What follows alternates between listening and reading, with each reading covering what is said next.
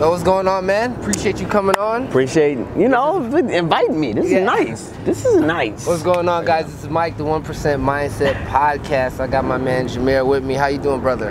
Blessed and highly favored, man. I can't complain. I appreciate you bringing me out on this beautiful day. you know what I'm saying? Out here for this nice little conversation that we're about to have. Definitely, definitely. So, I kind of want to start off. I want to kind of go through a little bit of your journey. I, Sure. I know that you've uh, you started. You were you were working at Hot 97. You've interviewed Yeah. a lot of great people. Kind of tell me a little bit about how you got into that. Okay, well, uh, I actually started with WBLS. Okay. And um, that was about five years ago, 2012, with BLS. I told myself I wanted to work at a radio station, nothing else.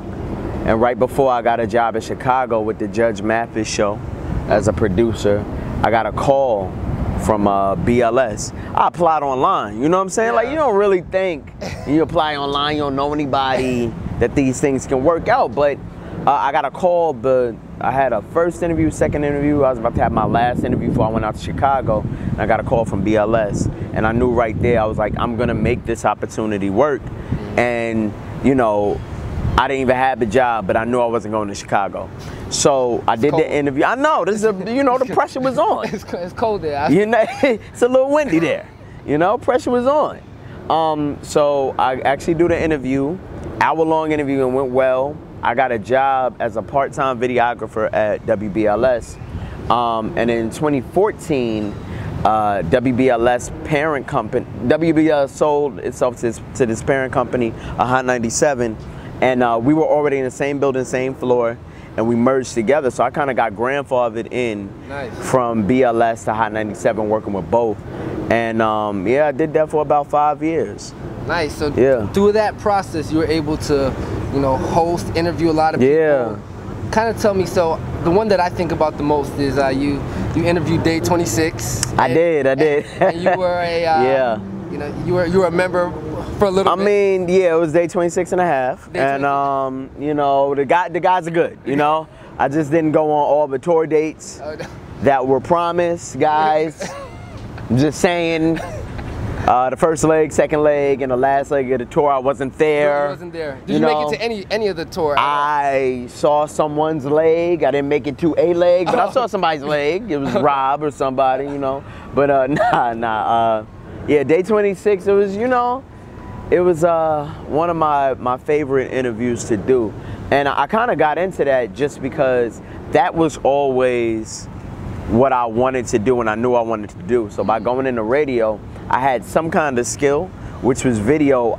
Interestingly enough, because I, you know, radio is trans transcended now, just oh, not being over the air, but to digital platforms like most mediums are. So uh, I knew that there was a certain skill that I possessed. I wasn't really good, but I, I worked hard and I knew a, en- enough.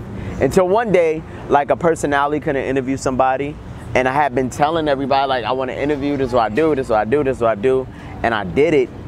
And, and you know they, they started to allow me to host and interview a little more Nice. with celebrities or be, be a part of, of, of digital shorts and projects. Um, so by the time I left, everybody kind of knew Jameer is not a videographer first, at any all measures, but he is a, a, a on-camera host and a talent. Okay, so I, I was gonna ask you, you know, what was one of your most memorable interviews? I know you Yeah. said day 26, so I wanna, I wanna kind of transition a little bit Mhm. and say, how did you, you know, when you meet celebrities, Mm-hmm. or I guess for the standard person meeting a celebrity, meeting a fan, there's a level of uh, whether you're shy or you know Yeah. whatever that emotion is. How did you, when you first did your first interview with you know, a celeb? First of all, who was it? Who was your first big name that you The, interviewed? ooh, uh, oh, first big name was K Michelle. K. Michelle. And it was it was weird because I did it, but it was during a live stream. So like the immense pressure was on. Like it was a live stream that was sponsored by Lexus, and that was like my first real big interview with K Michelle, and I was like pretty you know pretty nervous you know you Yeah. just get you nervous of course i was i was i was nervous um and i think looking back at that i was more focused on what kind of questions that i was going to ask her instead of being focused on like an organic conversation And that's just because I wanted to be the best. I wanted just to make sure that her interview was memorable and I wanted people to really think about it. And I had all these big words written down I knew I was going to use. And, um, you know, the interview, while it went well, I know now, looking back on it, what, what could I have done better? And that's, you know, actually getting to know the person before the cameras roll asking uh, genuine questions and kind of making it an interesting and fun experience because you got to think about it. People do interviews that are celebrities. They do interviews every day. They got press for whatever project. They hear the same questions every day. Um, you know, as long as they're doing press. So if I if I could redo that interview, I would talk more about her personally. Uh, I, I, would ask more uh, personal questions, more fun questions, instead of just like the standard questions. So yeah. Uh, so so with that interview, did that? I guess it was that big interview that allowed you to do these these other interviews. Yeah. Okay. What? How did you feel?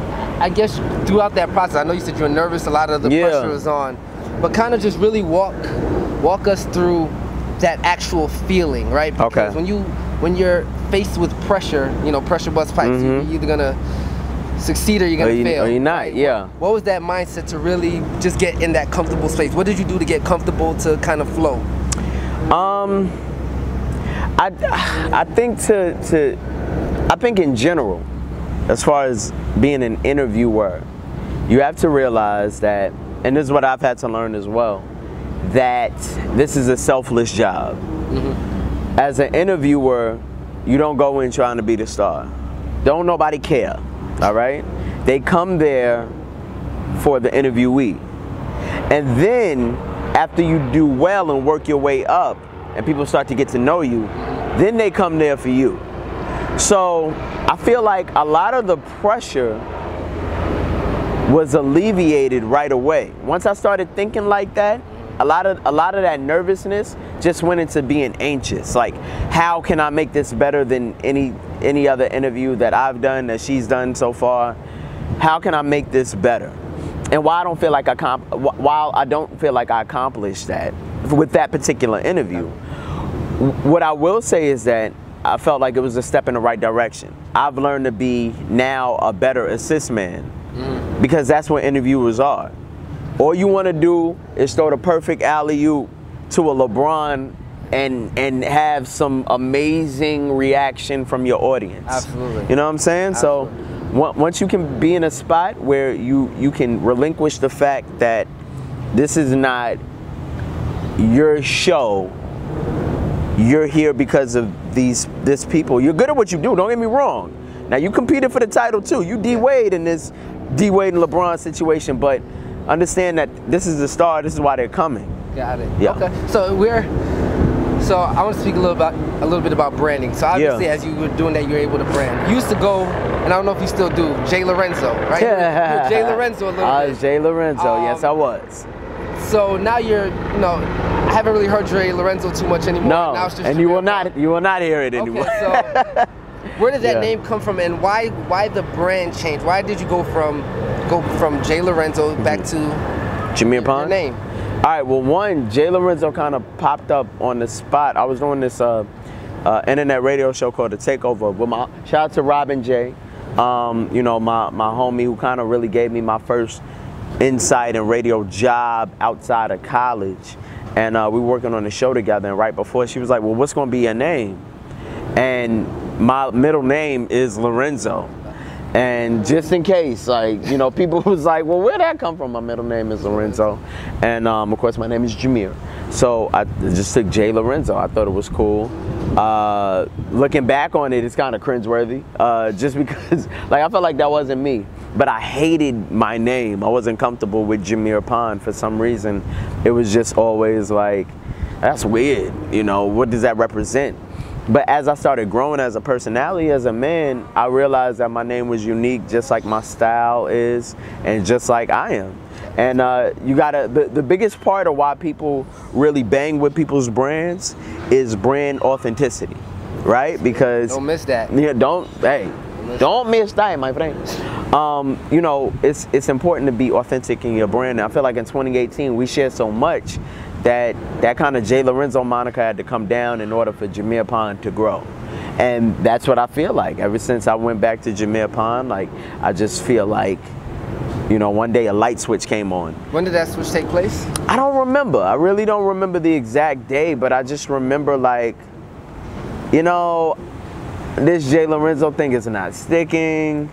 I don't even really like it was just a, a, superhero cape I was putting on, but I wasn't fighting no crime. You know what I'm saying? It, it, it, wasn't hitting in, until I became comfortable myself and Jameer Pond just kind of reemerged and then just overly exuded this kind of confidence that that uh, I feel like now I, I possess. Okay, so now we're you know, you did WBLS, yes. 97. Yeah. You've, you've, transitioned out of that Had space. to, yeah, transitioned, yeah, so yeah. transitioned out of that space. Mm-hmm. What's what's Jameer Pond doing now? Ah. It's funny, we're outside, right? So you probably hear these yeah. weird noises. It's a lot of, you know. We're so, by boats. Yeah, we're, we're by boats. We we're, don't own any yachts. underwater, so I just want to throw that disclaimer.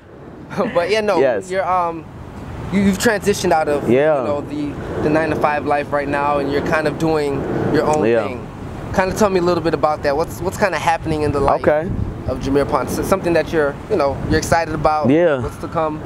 Okay. Well, I mean, I I, I did transition. Uh, I was laid off. You was like, okay. I was laid off. I keep it a buck. Yeah, I was laid off. This is part of the story. Yeah. You know, I was laid off, and um, you know, a how'd lot of feel? people. First of all, how did you feel after you got laid off? I was I was shocked, but surprisingly, I was happy, and I was happy because I knew I wanted to leave but then they did it first. And when I left, I was like, yo, this is amazing. Like, I'm ready. Boom, boom, boom. I'm gonna conquer the world now. But, yo, grief is real. And I was exuding some of the five stages of grief. I don't know all of them off the rip, but I know it's like anger, you know, uh, you know, sadness. All I went through all of them because, and you know, even like mild depression because I spent five, five and a half years giving myself to a company, giving everything I had to the point where I didn't want to be there anymore. And I just felt like devalued because they, they kind of shooed me along before I could hit them. They got me before I could get them. They got you first. They got me first. It, it, it happens like that. It happens too, like right? that sometimes. So I kind of threw myself in my work. No, you had. You, no, well, I okay. I, and I don't, I don't want to cut you off, but yeah. I, I want to make sure I hit certain points. Yeah. Um, that happened, yeah. right? And you said you were happy. You went through that stage of you know being being sad and you know angry and stuff like yeah, that. Yeah, You felt devalued, and then after that feeling went away. Yeah. What happened next? Well, I, will be honest. That feeling is is still reminiscent of that feeling. I mean, I I think now I'm able to openly talk about it and I think now it's getting it's getting better. Mm-hmm. But that feeling was there up and up until now basically it's just really coming down where I can really see who I am and see like like the value of me. Like I said, I felt devalued because I was working for a brand and having a brand work for me in some instances, but I was I wanted to be a part of that brand so bad and make my mark and feel like I've left something. Mm-hmm. And when you have that when you have that feeling and a chip on your shoulder and then it's taken away from you, there's no kind of closure, at least on your own terms. You know what I'm saying? What did you learn from being laid off? Woo. Uh, I, I learned that it's really, really, really okay to sit back and go, let me process this. Just for your own mental health. You know what I'm saying? Because a lot of times we don't even realize how much we give until it's gone. I gave a lot. And other people at that company too, they, they, they give a lot on a daily ba- basis. And one thing that you do learn, you learn the value of hard work, you learn trades, you learn just not one aspect of journalism, but a whole bunch. And I was grateful for the opportunity. Um, and what, what that taught me afterwards is that it's okay to mourn, but also don't sit in your pity. You got to mm. get up. You got to transition. You you have to give yourself time to build yourself back. But in the meantime, you don't want to slip into this pocket mm. of of of self-soaking. Of well, you know, I should have been this. I should have been that. You know, I could have been. You know, I should have. You know, take the ego for, put it on the mantle for a minute. Understand that this happened, and bust your ass to get to the next point in your life. And that's the transition period that I, I'm in now. I'm not ashamed of taking hard work, grunt work, working my way back and even better to where I was before. Because if you think you saw the best of me prior, the best is yet to come. That's big. That's yeah. big. Um, so now you're working on projects. Give me one of the projects that you, that you're working on now. That that well, before you do that, you you had a uh, an event uh, mm-hmm. maybe about last I think it was last year mm-hmm. where it was your first big event at, at Kinfolk. Do you remember what that was? My first big event at Kinfolk. Um, it was it was a it was a motivational event. Oh no, that was at WeWorks. Oh, that was at WeWorks. Okay, yeah, it's at WeWorks. I, no, no, I, got it wrong. Yeah, at WeWorks. Okay. Shout out to Kinfolk though. We do a lot of work there, but um, that's coming next. That is yeah okay. okay, it's at WeWork. Um, yeah, it was at event. WeWork. It was called Secure the Dream. Secure and the Dream. I love that. Secure the Dream was something that I felt was necessary because it was so many people, including myself, scared of failing and and afraid in general. There was this fear stigma that you couldn't get past a certain level level because you were it was fear. Mm-hmm. And I've had troubles with it. I've had to push past it, but I also noticed a lot of people were experiencing the same thing. So I felt like there was a need with it. So I partnered up with uh, uh, the good people at Driven Society. Uh, shout out to the uh, amazing men and women a part of Driven Society. And uh, I told them my vision. I told them what I wanted to do and it was a free event but i put it out. And in the first day it was already like sold out. So i'm like wow like clearly this is a need for it. And um, what, what we talked about was how to push past fear how to uh, you know not let fear cripple you how to keep a good circle around you how to keep your circle tight um, as far as people who support you and how to build a foundation off of uh, three or four things that you love doing. Mm. And since then, I still got people coming up to me and being like, you know, because of you, I have a dream journal, which I learned from the Disney Dreamers Academy. You know, have a dream journal where you can write down things that you want to do. Absolutely, I try to journal every single day. That's what I'm saying. I even I got to get back to it. Talking about practice what you preach, I got to yeah. get back to it. You know what I'm saying? So, um, it was just a need for it. Yeah. And I okay. felt like, okay, well, we can continue doing this, and I haven't given up. I just I wanted to live life a little bit, and the next one that I'm gonna do is about getting up after a big L. So you're basically continuing to live your truth. Oh yeah, yeah, yeah, yeah. You have to. I love that. I think you, you know, to. as you you know, the easiest thing to preach about is your truth. Yeah. Right? You know, yeah. so we, we see through social media and through all these other platforms so many people winning. Yeah. Quote unquote. Yeah. Right? And you know, it's really hard to, to really decipher what's real and what's not. Mm-hmm. Right? Because everyone always wants to show the good and you know, they they rent cars or take photos. That's and, a fact. You know, so that's a fact. You know, the fact that you're doing this is number one, it's, it's absolutely amazing. So salute to you. Um, kind of want to go through one more thing because I don't want to make this too too long. Okay. Because um, you have you have a lot of you know good stuff. I know you got places to be. You know, you're the man. I'm not. I'm taking the PATH train after this. All right. That's ain't no limo coming to pick me up. That's all I'm saying. I am regular. I am regular. So, uh, so you're working on a few. You got a few things you're working on. Yeah. Um, now, uh, let's speak about. Well, I'll, I'll kind of give you. You have a show and, and you have yeah. a podcast. Uh, let's let's do dropping gems because I absolutely okay. love your dropping gems series that you okay. did on Instagram. Yeah, yeah, yeah, yeah. Um, so kind of tell me a little bit about about dropping gems. I know you did a live show what, yeah. last week.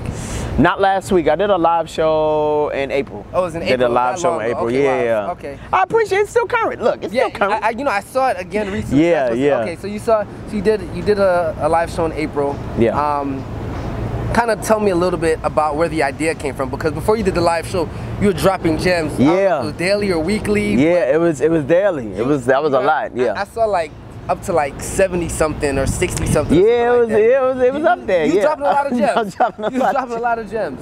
So kind yeah. of tell me like where that inspiration came from okay. and um, like what's your vision for it now? Yeah.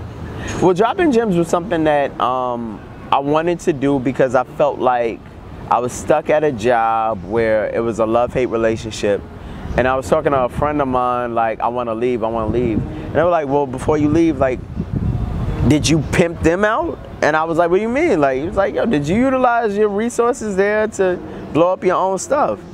And I was like, nah. He was like, well, before you leave, take that opportunity. Yeah. And so for, you know, some weeks, I would just sneak into the uh, the back studio at my job. Like when there was downtime, I snuck into the back studio, grabbed the camera, grabbed the microphone, uh, and asked my homies to like adjust the levels and make sure I wasn't, I didn't look too short. You know what I'm saying? Make sure it came a nice height, like right here. And um, you know, I, I, I shot a week worth of things that I felt like were gym worthy. Mm-hmm. And um, I mean by gym worthy, whether it's something going on at work, whether it's relationship, whether it's just personal. Mm-hmm. You know, I've, I've talked about a lot of things. I've been jumped before.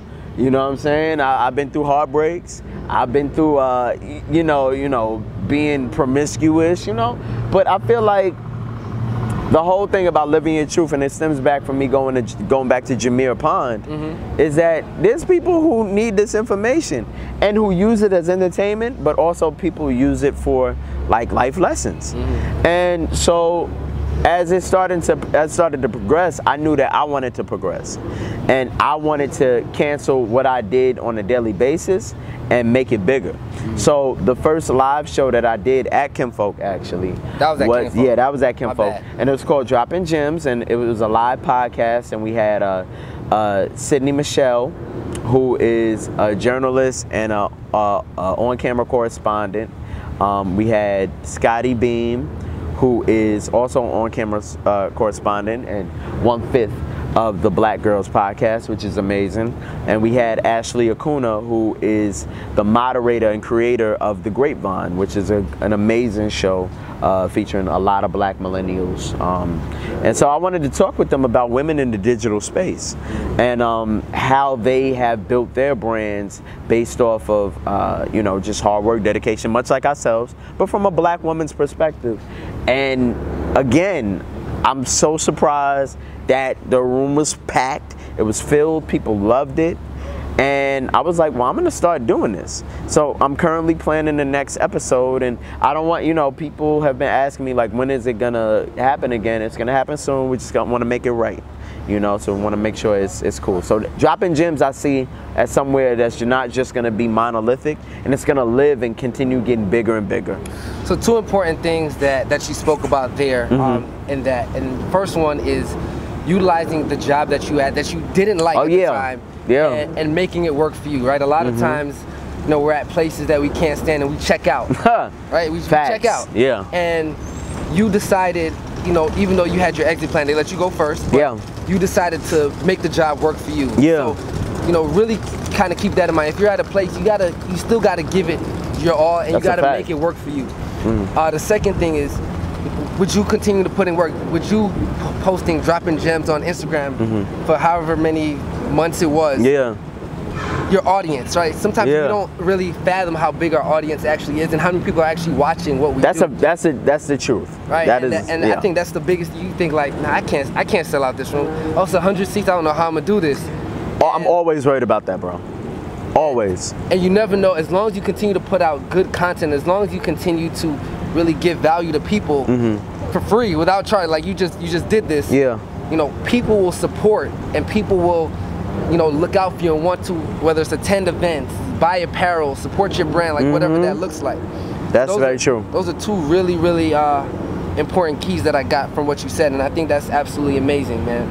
Um, before I before I do let you go, how does it feel to be on the other side?